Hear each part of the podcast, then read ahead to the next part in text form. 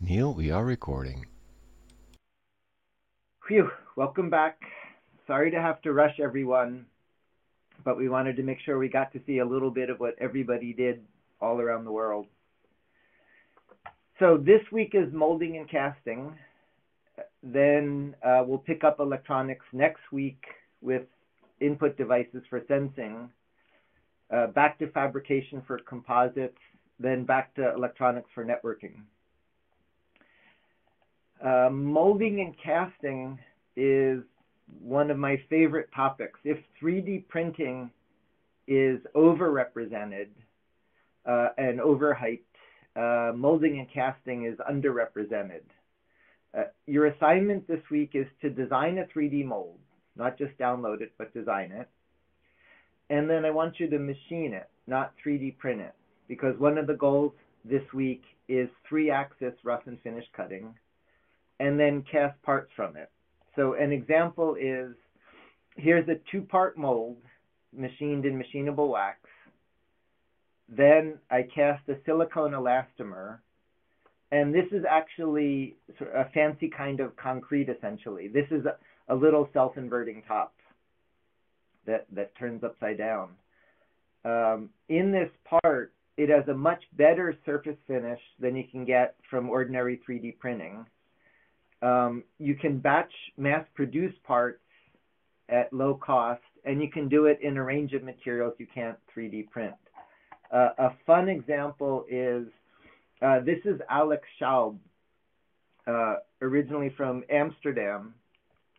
And in the Fab Academy, he made a foosball table.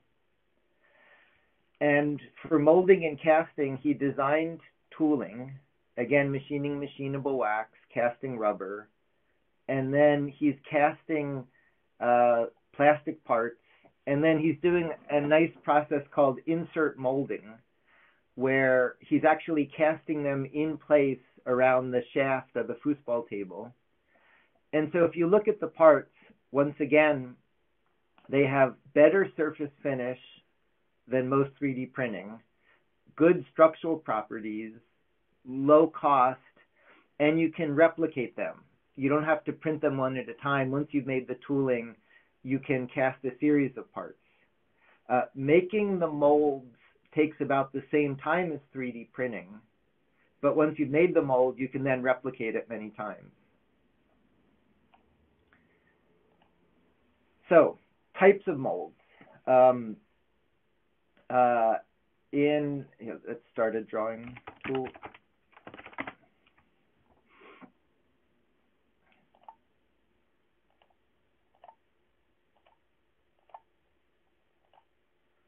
Uh, sorry, let me just get this brush, change brush, pen.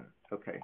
Um, so uh, terms are uh, in injection molding, which is how uh, many of the parts around you are made.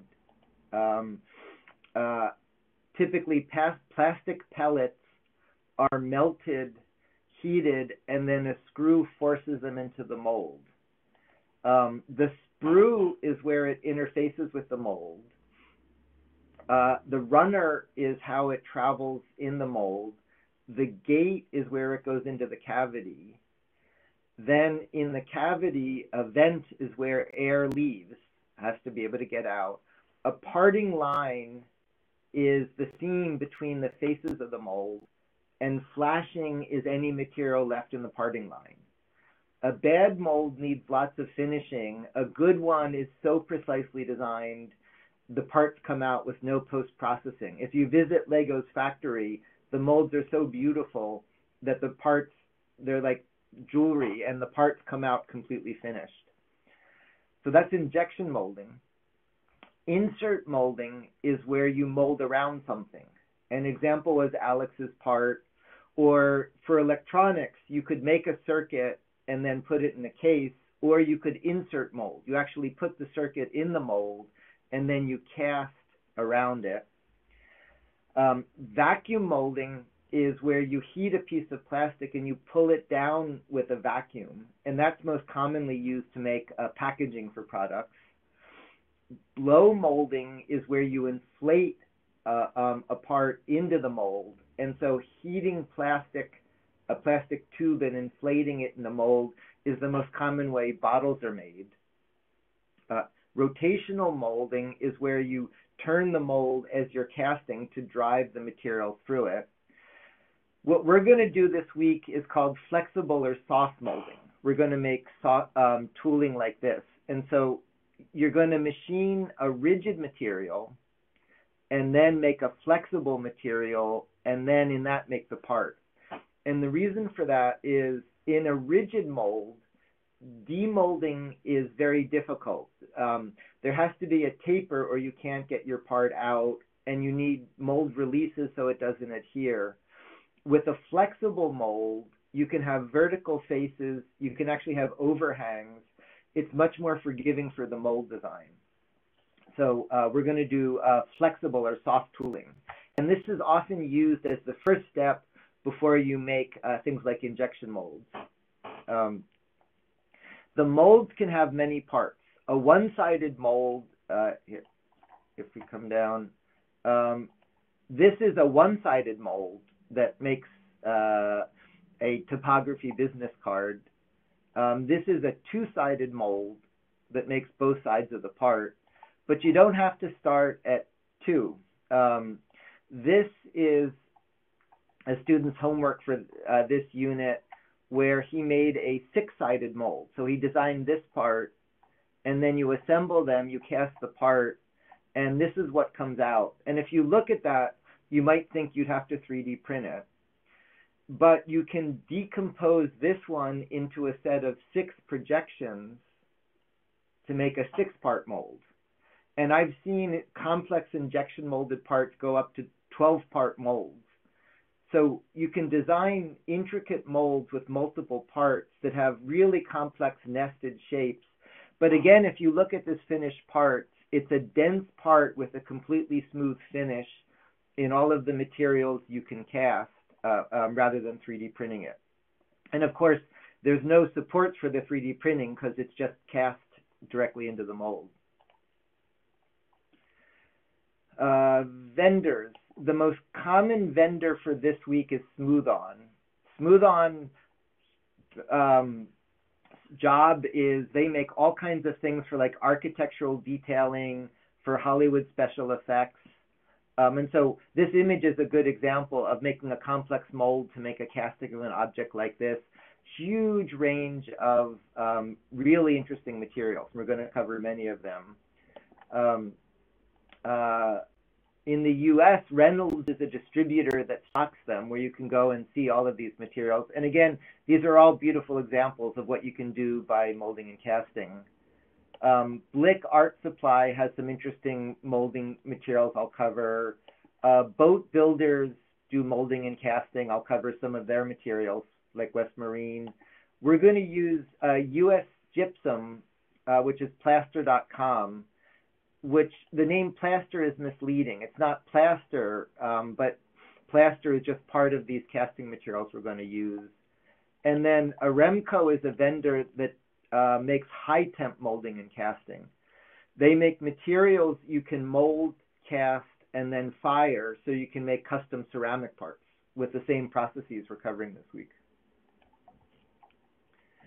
Um, this is a link to the standard Fab Lab inventory. And so um, uh, these are some of the materials we use uh, um, from them. Uh, this is a low temp wax. Um, this melts just above room temperature. And so we use this if you want to copy an object. If you have a particular object and you want to make a mold from an existing object, one way to do it is you soften this, press it into it, let it set, take it out. It's not a rigid mold you can use many times, but it's it's, it's a quick way to for, um, make a mold from an object um, we're going to make a lot of use of this. Um, uh, this is a machinable wax, so you can machine this as fast as your milling machine can move, essentially. You can make very deep cuts, um, but it has you know, it's strong for making a mold. It has great surface detail, great surface finish. And then when you're done, uh, you can melt this back down. At the upper end of a toaster oven, um, you can melt this down and reuse it. And in fact, if you keep the shavings, you can melt the shavings down. And so you can actually reuse it uh, many times. And so that's the workhorse for this week is milling the machinable wax. For larger molds, you can use rigid foam. It doesn't have as good surface finish, but if you want to make architectural castings, you can use the rigid foam, glue layers of it together, and make larger molds. If you do that, you have to seal it. One way to seal it is by painting it with gesso primer, painters use for canvas.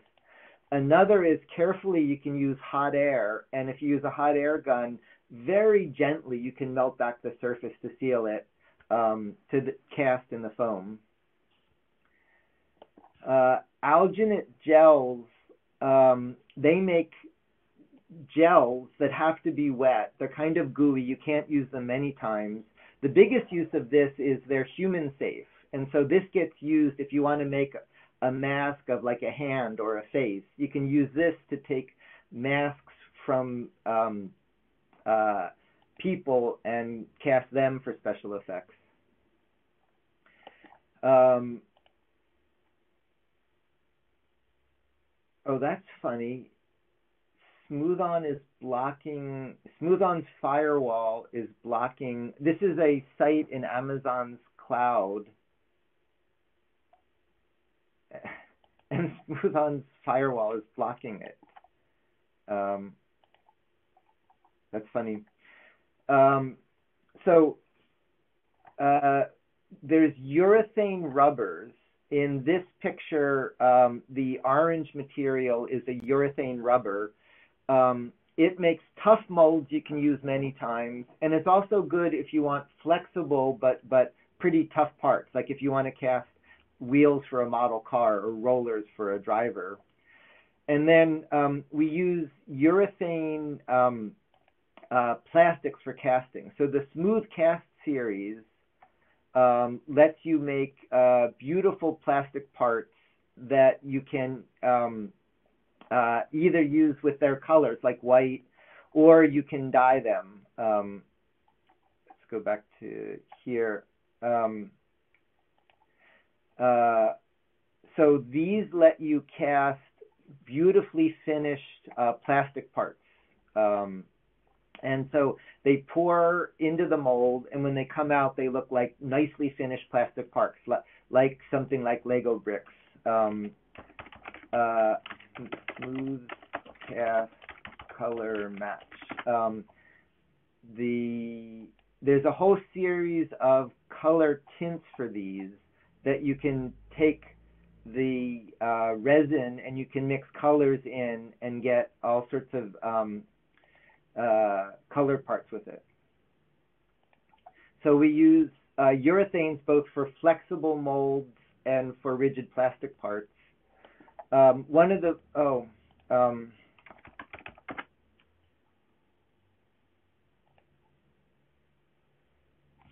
um, I'll, I'll double check those links.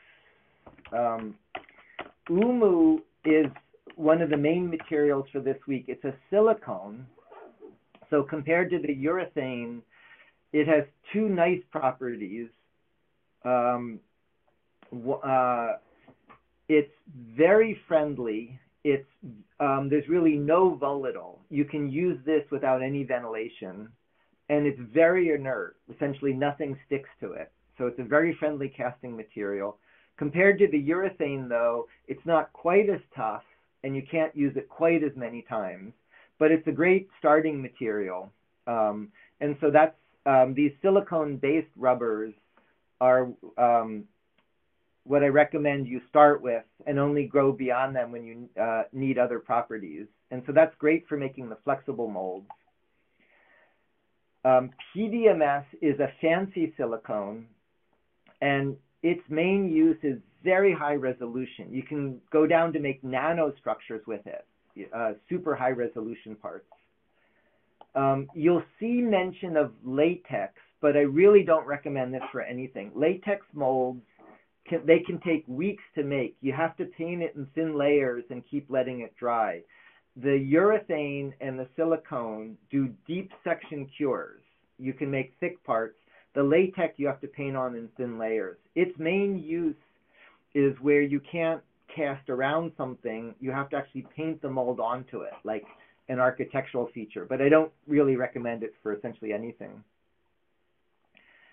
Um, for plastics, there are thermos plastics that you can melt and use many times. There's thermosets that you can only use one time.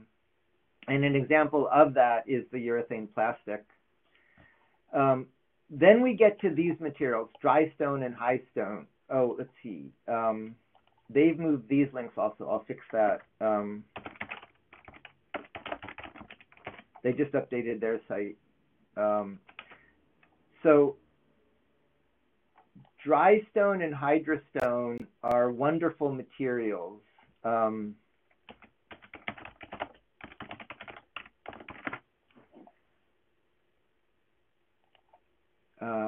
so again, I'll, I'll, fix these links on the class site.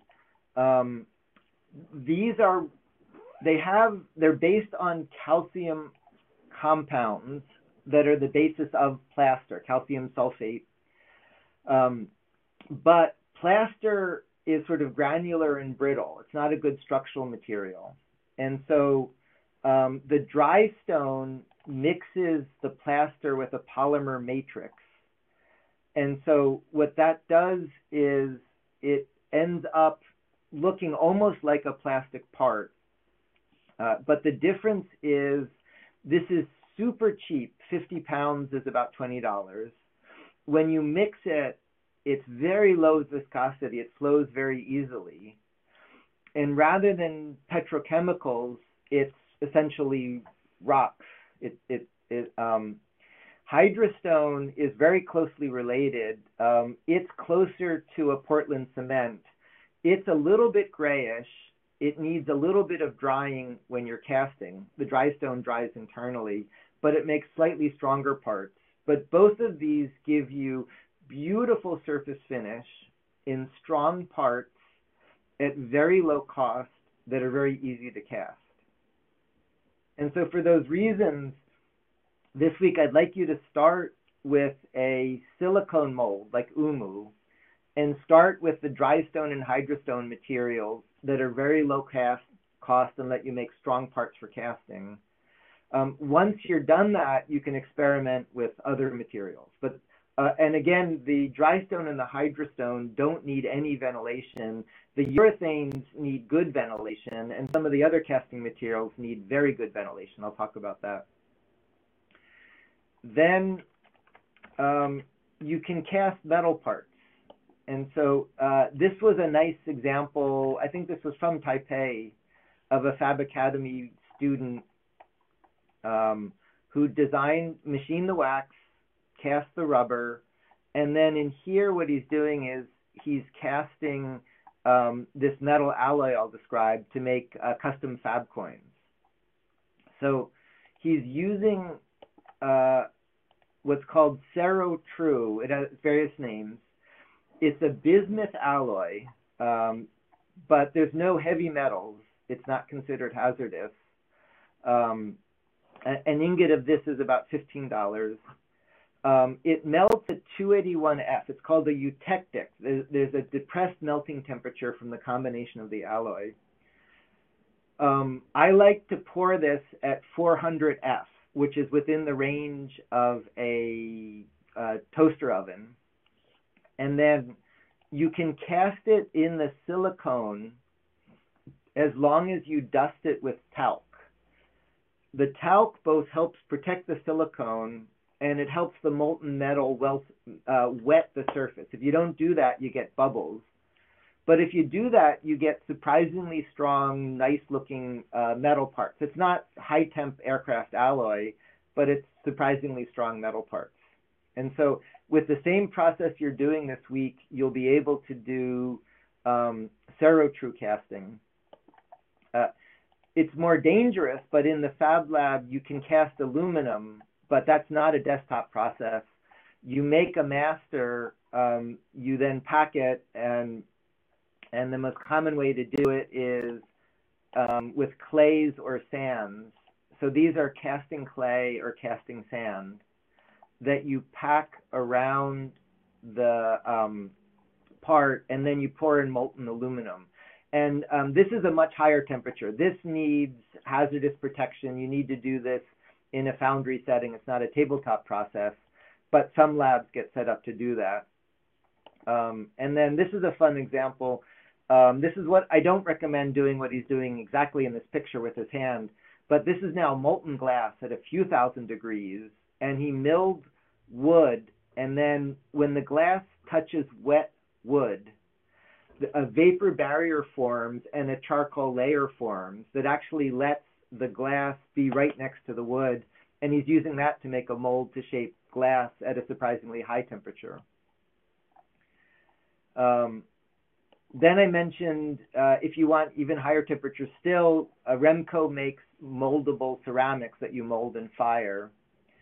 And then finally, food. Um, so far, everything I've described is not food safe, and you don't want to let food anywhere near it. Um, but Smooth On has a few kinds of materials, and in particular, the Sorta-Clear is food safe. And then this is really fun. What you, with this, what you can do is machine the wax to make tooling, and then you can cast pops. You can make um, ice cubes, uh, chocolate, all kinds of um, custom tooling to make food. You have to use the food safe material. The other ones are not at all food safe, but these are. And as long as you keep all of your um, tooling and everything you do in the workflow clean, you can use this to make um, custom food casting. Okay, so focus this week on the machinable wax going to the OOMOO silicone, going to the hydrostone or dry stone to start, and then after that you can experiment with some of these other materials. Uh, the material doesn't need to be solid. So um, these are examples for boat building of additives. Um, uh, let's see. The uh, among the additives are um,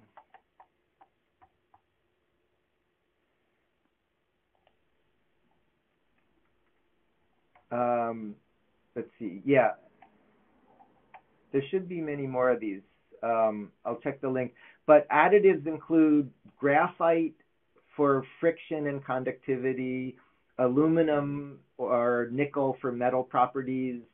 Um, you can add um, ground up uh, quartz, for example, for thermal conductivity. You can get glass microspheres. Um, uh, and with the glass um, not not that.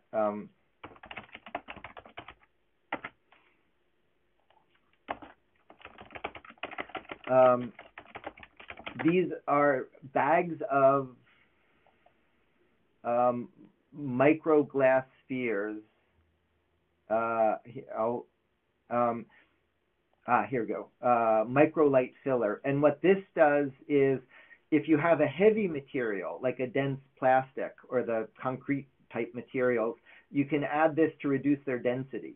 That you mix this in, and so you have a matrix of the material around the, the microspheres, and they add porosity that let you reduce the density of the casting to make it lighter. Um, and then you can add chopped fibers to strengthen it. And um, in two weeks, we'll cover um, a lot on that because composites are fibers in a resin.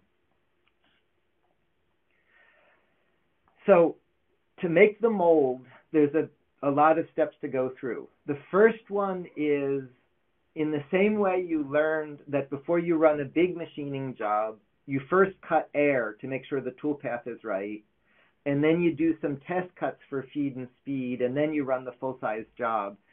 In the same way in molding and casting, the first thing you do is make a little test cast. Before you make a big batch and use your mold, just make a little test cast and cast a little part in anything, like a little plastic cup, to make sure that the first of all the resin is in good condition. All, these have a shelf life, and old resin won't set properly. So you want to make sure it's in good condition. You want to make sure you're mixing it properly and setting it properly. If you don't mix and mix it properly, it won't set and you get a gooey mass. So make sure you make a test cast to make sure everything works properly. Um, these are generally two component systems and you need to mix them. So the um, silicone or the urethane, you mix two materials together. Um, they need to be uniformly mixed so there's no striations. You can't see any internal structure. For small batches, you do it by hand. For big batches, you use a powered tool but the mixing takes about five times longer than you expect. Um, a common beginner thing is you pour the material together, you stir it to mix it, you dump it in your mold, but it's not properly mixed, and what comes out is a gooey mass that never sets. So you need to mix it so completely that there's no striations, that you can see it's completely homogeneous, which takes longer than you expect when you're learning. Then you need to pour it in the mold. And so if you dump it in the mold, you'll get bubbles trapped. And so there's some art to pouring. Um, you you begin pouring it. Typically, you want to have a thin bead. Um, the thin bead, actually, part of the bane of all of this, to jump ahead, is bubbles. If you get bubbles trapped in the material, it looks like the left if you do it properly, it looks like in the right.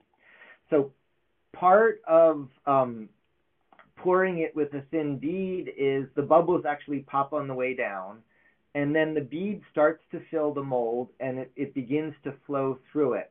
Um, uh, when you're filling the mold, um, if you have uh, corners, it's very easy to get bubbles trapped around them.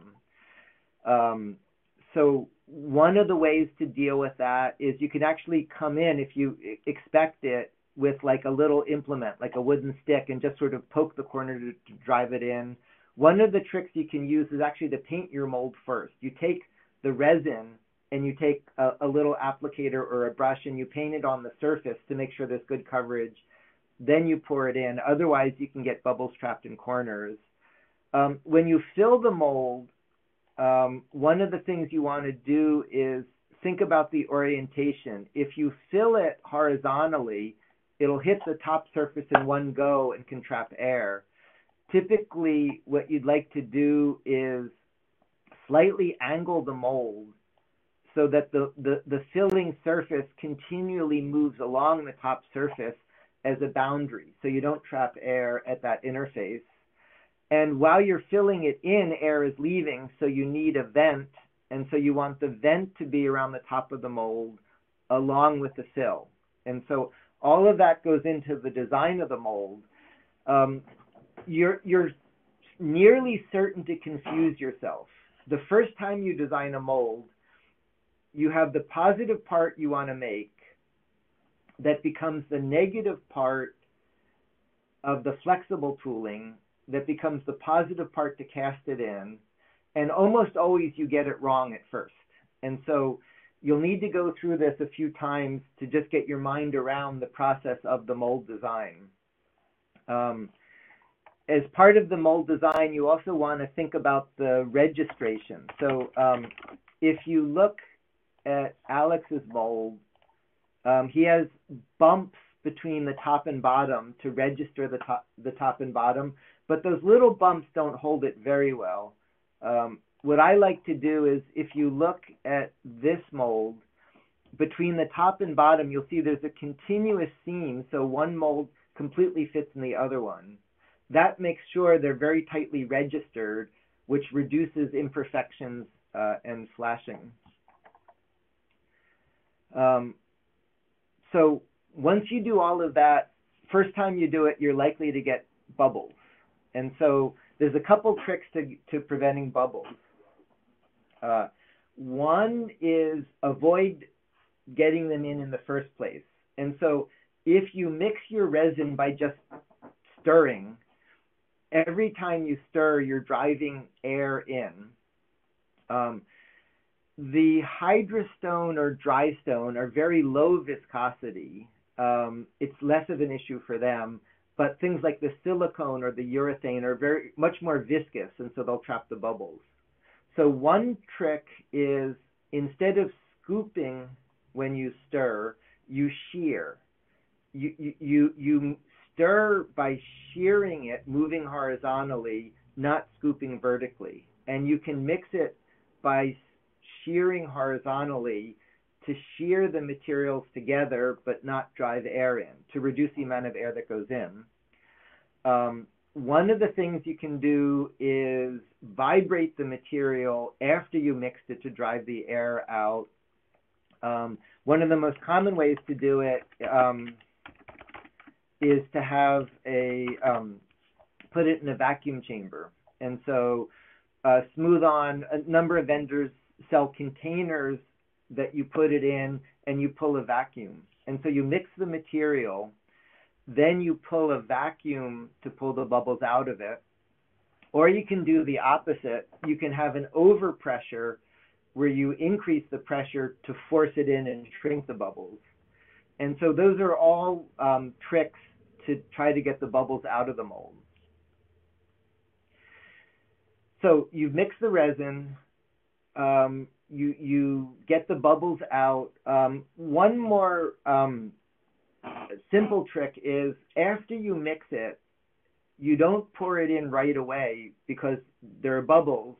It takes a little while for the bubbles also to come out naturally. And so when you mix the resin, if you just let it sit and gently agitate it, bubbles will start rising and you just scoop them off as they rise and you give it a couple minutes before the, to let the bubbles come out before you pour it in. Um, so then it needs to set. And so for the um, plastics, there's a polymerization. Um, for the hydrostone or dry stone materials, there's uh, hydration.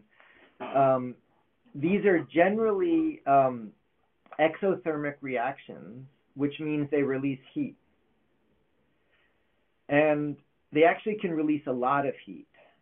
So when you mix these, they'll warm up, and um, that means it's reacting. And after they cool back down, that's a sign that it's done and ready to come out of the mold.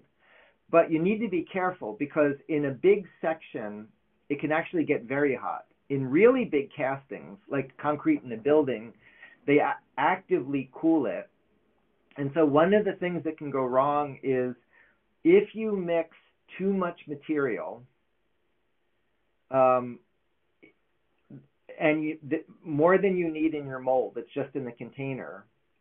Um, the unused material will go through the setting process, and it'll get very hot.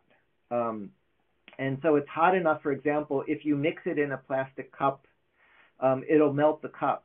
And a common uh, failing is you mix too much, it starts to get hot. And once it does that, there's very little you can do. And so it starts to get hot, it starts melting the cup, it starts smoking.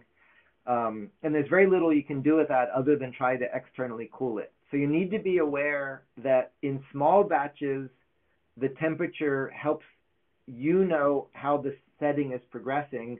In big batches, it gets so hot you actually need to cool it. It can get um, uh, become hazardous. Um, then you need to demold. Um, if you're making a rigid mold, um, to demold, you if you just have straight faces and you cast a vertical part, it's very hard to get it out. And so something like a Lego brick, there's a slight taper to the mold to make it easy to demold it. That's in a rigid mold. Um, in a flexible mold, you can just uh, bend it. Um, you also need to make sure the material you're casting doesn't stick to the mold. So urethane or hydrostone or dry stone in silicone, they just don't stick. But for example, urethane plastic in urethane rubber does want to stick, and so you need to use a release agent. And so Smooth On has release agents designed to prevent sticking to the mold. Um, you can also use things like um, dilute dish soap, uh, Vaseline, talc powder are all examples of release agents. And again, this is once again a nice example of a large scale mold to be able to make architectural scale castings. Um, the resins, first of all, how you store them is somewhat sensitive. The, the um, rubbers or the plastics are two component systems. Uh, unopened, they have a shelf life of about a year. Uh, once you open them, they have a shelf life of only about a few weeks. Um, and it can be much shorter than that if you have, when you pour it out, if you have gunk on the rim and then you close the lid, that gunk can begin to degrade. And even worse is if in any way you have like a cloth that touches one resin and then the other, and then you close it up, you'll actually set it so you can never open the lid. So you need to be very scrupulous about keeping the containers clean after you use them. Yeah. It's a messy process, um, which I'll talk about, but you need to be really disciplined about keeping the containers clean so you don't crud up the lips so you can use all of the material rather than have it be um, degraded. Um, so uh, be very careful in cleaning up after yourself with it and be aware of the shelf life. Old resin won't set. And so if you don't know how old it is, it's very important to do a test cast to make sure it sets properly. Um, used properly, these make beautiful parts. Um, old resin, poorly mixed, makes a, a gooey mess. Uh, safety. Um, a number of these materials have warnings. So, like, um, if we get to um, uh, this crystal clear series, um,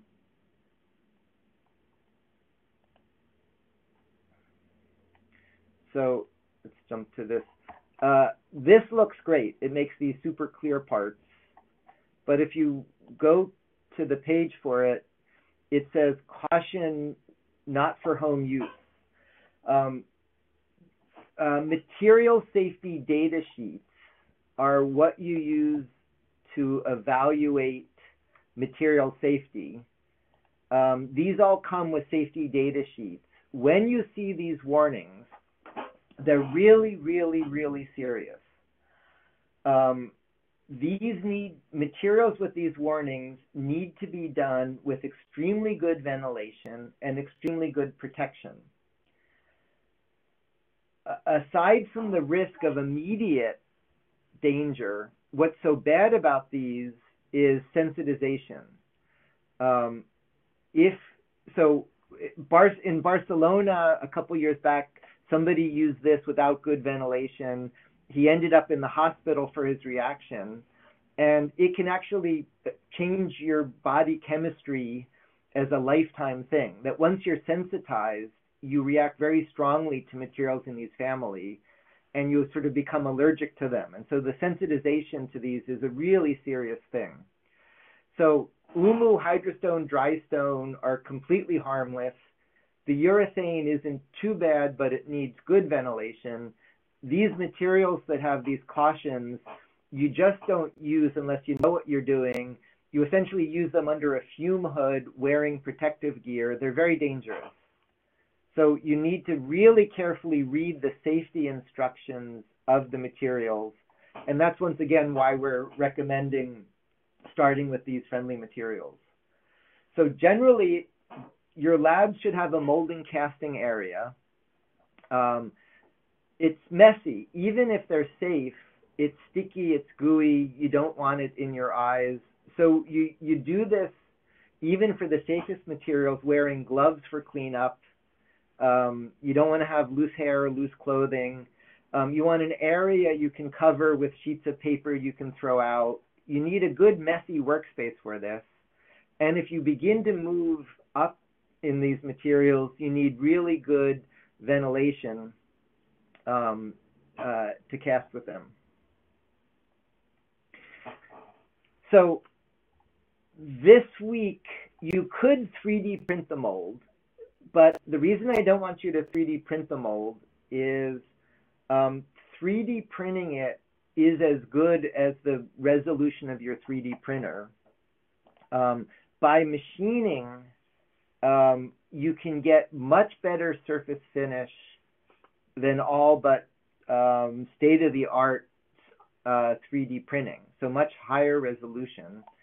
Um, you can do this with a, you know, a, a little few thousand dollar tabletop NC mill, and you can also do this um, on much larger scales. So um, if we go back to you know, uh, this example from Smooth On, um, the, the molds can be as large as your biggest tool. You're not limited by the bed size of a 3D printer. So what I want you to do this week is to mill a mold. It can be one, two, more than two parts. And so um, you're going to machine it. And so in machining now, in Make Something Big, you were doing two axis machining. This week, we're going to do three axis machining. And so in doing three axis machining, um, uh, we have our end mill uh, that has a cut depth and then it has the flutes. So remember, uh, see, there's a couple kinds of end mills. Center cutting ones let you plunge, but the end mills cut much more effectively on their side. And so uh, you're first going to rough cut where you make horizontal cuts on each layer to roughly remove the material. Then you're going to finish cut where you make continuous pass passes to cut it out. And so if we go through an example, um, let's see. Um,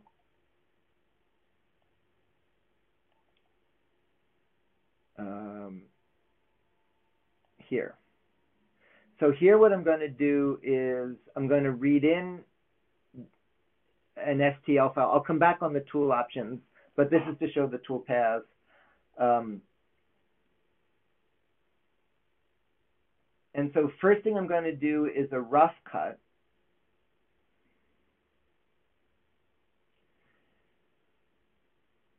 And so what the rough cut is doing is it's cutting in layers, moving horizontally, and then plunging between them where the tool cuts most effectively.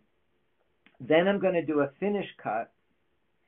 And the finish cut is making three axis moves to make the continuous surface. Um, uh, in hard materials, um, you don't typically plunge directly. You have to ramp into it. The, the wax machine so easily you can plunge directly into it.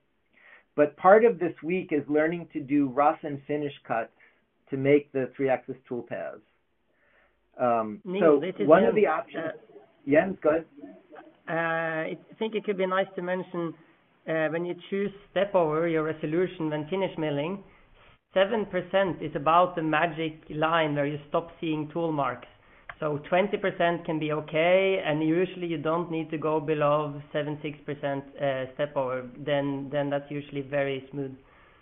Yeah. So what um, Jens is referring to is a detail you're going to learn in great detail this week. Um, step over is how much the finished passes uh, go next to each other. And 100% step over is where you've just step over by the size of the tool, and that leaves, leaves a clear bead between it. Um, yeah, around 10% step over is where you're only going over a tenth of the size of the tool, and that gives you a beautiful smooth surface Less than that doesn't really benefit. More than that, you do see artifacts from the machining. And so, um, let's see, I think I show that. Um, um, oh, in, sorry, um, I think I showed that in the machining week, uh, that distinction of um, sorry, let me take a minute to see. Yeah. Um,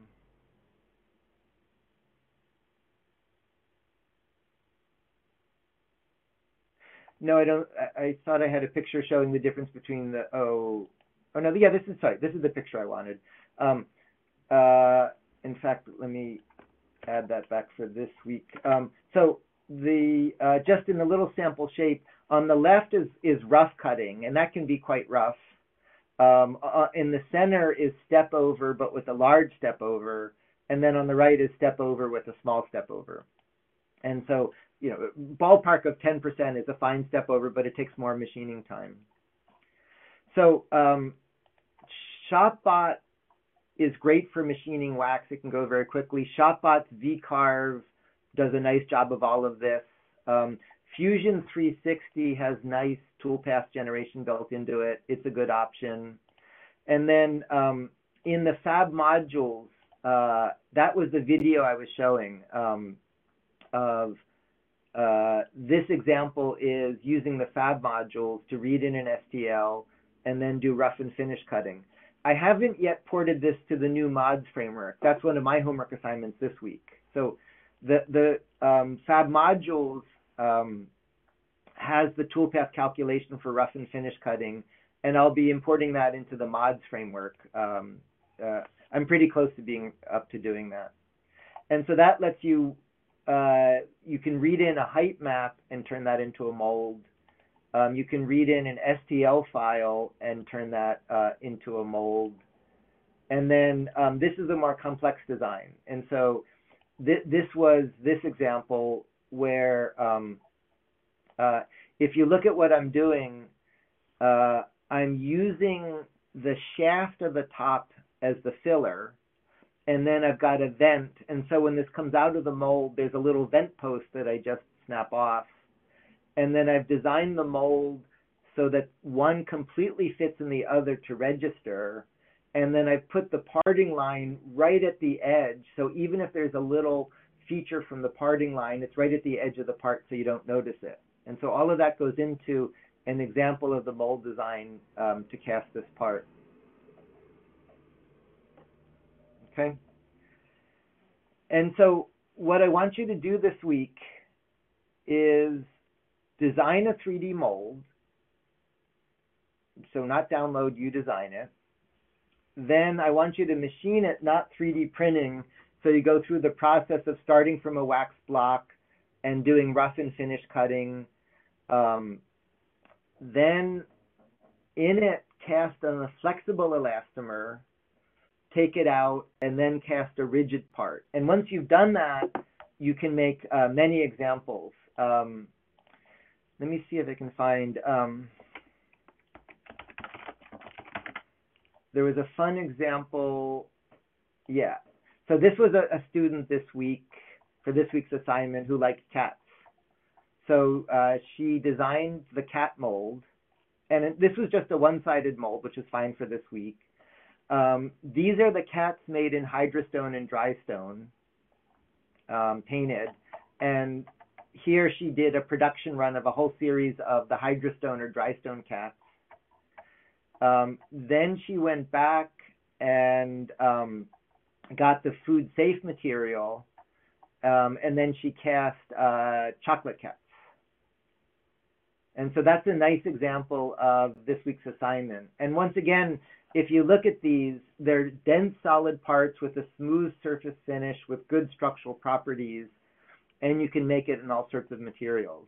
Um, so your labs should have the hydrostone, drystone, uh, OOMOO, and you should be set up with the metal casting. I don't expect everybody to make a metal part, but you should be able to do the metal casting to see what that looks like uh, with the Cerrotru, which is an office safe process.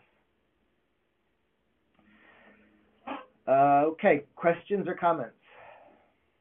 Uh, Neil, yep. um, the question, um, some things, uh, some thoughts about um, if the assignment description needs to be a bit more clear about two-step casting. About um, two, two-sided or oh two, no two, steps. So not not cast your final project into your mold, but cast a mold and then cast into that. Yeah, um, I'll add that description. Um, to Bas's point, um, I want you to make um, a flexible mold in which you cast a rigid part. Um, and the reason for that is in some cases you can machine the the mold and cast directly in it, but that's much more limited in um, demolding in the geometry. So I want you to go through the steps of making a flexible mold um, like the image shows. Uh, you're right. I'll You're right. an I'll add an example. to show that. Hi Neil, this is Yanni from Oulu. Yep. Uh, one of my student, students uh, needs uh, flexible parts, so I was wondering, uh, he would still be do, doing a two-step molding, so so he would make a mold uh, uh, for oh, a mold that's for a final part, just just to learn the process, but but just using Yeah. them other way around. No, but uh, the, um, if, if what you need is a flexible part, um, that's fine to make the rigid mold and then cast the flexible part in it. What is the part that he needs? Uh, he needs um, sort of um, sort of uh, soft end for uh, special uh, form of leg for his final project. Yeah, that's that's fine. Fine. Yeah, I want you to be able to see um, rigid and flexible, but if, if the goal is a flexible part, it's fine to stop with that. And again, um, I really recommend um, just spend quality time with Smooth On. You know, uh, you've been seeing Smooth On it, it, when you watch a movie. Special effects are full of these.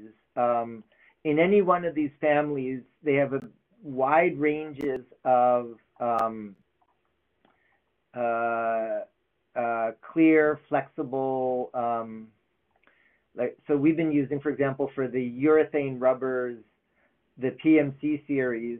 Um, any one of these, then there's a trade. Like if we take the urethanes, um, they range in pot life from very short to very long. Uh, a shorter pot life lets you get your part out more quickly, but a longer pot life is needed. For example, if you're filling a big mold or you needed more work time. For the urethanes, um, you can get wet or dry. What they call wet actually has an oil mixed in with it to sort of to um, help with the demolding, or you can get dry.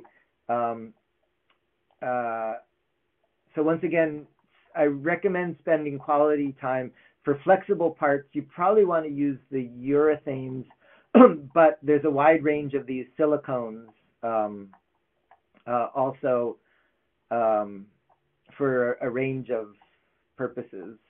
Um, so yeah, it's fine to make a, a flexible one, uh, but like um, belts, bearing wheels, uh, drive wheels, uh, grippers are all very easy to make uh, with these kinds of materials.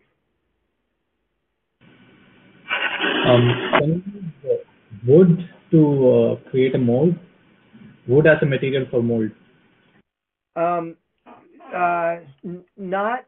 It, it depends on the wood. So um, uh, MDF does make nice molds, um, but MDF has very fine grain structure. Um, most wood, um, unless it's really dense, um, the grain structure isn't fine enough, and you'll see it in the mold. Um, MDF, you can group, glue layers of MDF together, and that makes nice molds. But once again, the reason why I really like the machinable wax is you can mill this as fast as your mill can move. You can just blast through it.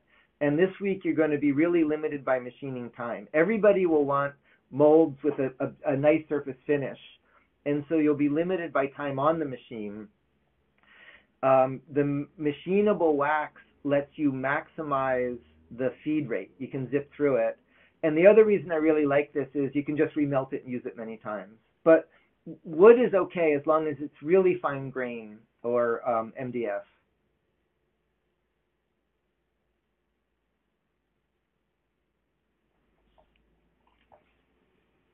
Okay. Any other questions or comments? Can you hear me? Yep. Okay. Uh, is it possible to use uh, another CAM program like a, uh, like a SolidCAM or something else uh, to control Modela MDX20?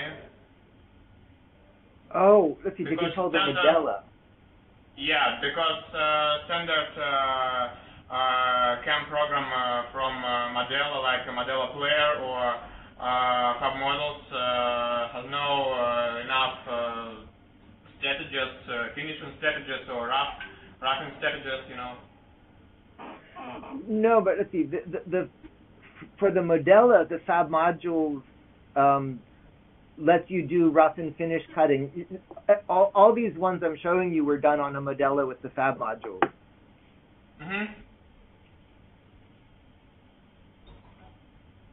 Um, So what about the way to control uh, to to upload some uh, another uh, another side codes uh, from I don't know SolidWorks, uh, SolidCAM, or uh, Fusion 360 uh, input the Modela? yeah, see, I believe Fusion can talk to the Modela. Um, I Yeah, have no Fusion- information. and usually you can output a, J- an RML Yeah. file. Yeah, no, I, I'm pretty sure um, Fusion 360. No, no. The question is how we can upload the G codes into the Modela. No, but the. DL20. sorry, the it depends on which one. The newer Modelas take either G codes or Roland's RML. The older ones only take RML, which is HPGL. But I'm pretty sure um, Fusion knows how to make RML. Yeah, we've been we've been milling with uh, Fusion and Modela before. Yeah. Um, it, it, let's see. Did you have to load a post processor, or is that built in? I think actually they bundle the RML post processor with uh, Fusion when you download it. Uh, I remember uh, the guy had to, yeah, you know, tinker a little bit, but he got it working. Yeah, that's that's my recollection that that you can.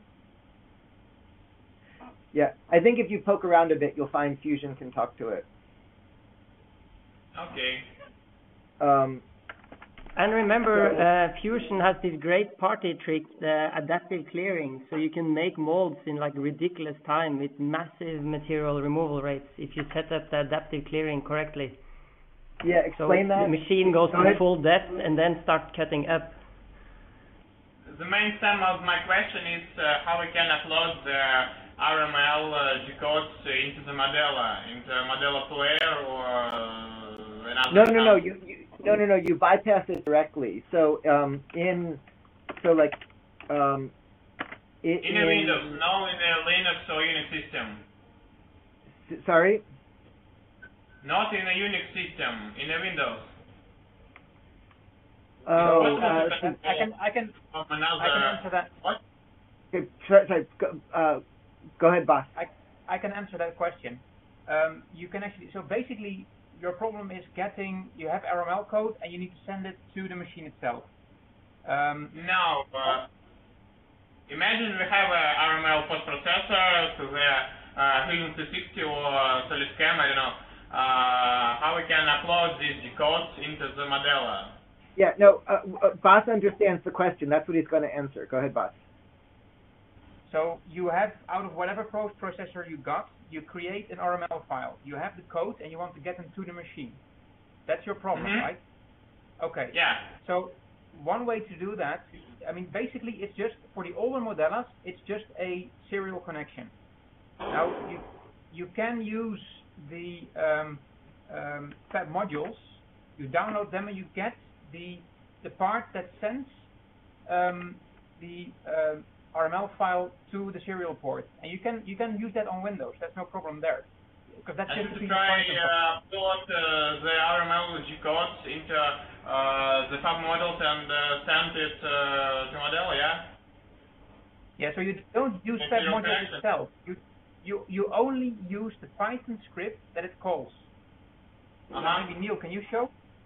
Yeah. So um, i- i- in the um, Fab modules, um, once you've made it, um, uh, the fab module calls a Python program, and the Python program calls uh, Py- it, it uses the Python serial, and that works just fine in Windows. I'd So like for to make an addition. Yes. W- uh, So for St. Petersburg, we're, we're out of time. So if you have further questions, send a note to Bas. Go, go ahead. Yeah. Um, yeah, so here we use uh, Acer Aspire software, which can directly put the uh, G code into the Roland Modela. The, so that that's one way. The other way is uh, there is a software called vPanel, which comes with the Roland Modela. Uh, um, so you can uh, like if you have a SRM20, uh, then you can Yeah, directly output it. Yeah. He was asking about the older serial one. vPanel is for the newer uh, um, uh, one that comes up as a printer. Right. The Aspire uh, can work over there. It can directly output the file. Okay, so we're, we're out of time, so use the class alias for these questions. I'll, I'll clarify on the assignment page again. There's like really three parts to this week. One is learning to do rough and finish cutting to do 3D machining is one goal for this week. One is learning to make molds and cast parts, that workflow. And then one is discovering the huge range of materials you can do casting with. And so I think you'll have a lot of fun. Once again, for all the coverage of 3D printing, this is very underrepresented in the press and in kind of maker events. But in people who actually do stuff like this for a living, it, it's one of the most important techniques in short run production, commercial production, special effects. It's a really fun, neat process. Um, so again, looking ahead, you're going to make molds and cast parts this week. Next week we'll we'll cover sensors, and then in two weeks we're going to do composites. That's going to pick up where this week's left off, where you're going to make bigger molds, but you're going to put in both fiber and resin to make larger, stronger parts. Okay. Good. So uh, once again, great effort almost everywhere on the machine building. I can see how much time and thought went into it. Um, it's a great lead in to the meta goal of Fab Labs making Fab Labs. Now you can turn to wrap up that and focus on work towards your final projects. And starting with this week, happy molding and casting. So good luck with that, and I'll see you all Monday's recitation if um, I'll send a reminder and then Wednesday's class. Bye bye. Bye. Bye bye. Oh, we need a few more than that. We have to do the global goodbye. Bye. Thank you. Good. Okay. Now I can go. Bye bye. Bye bye bye bye bye bye bye.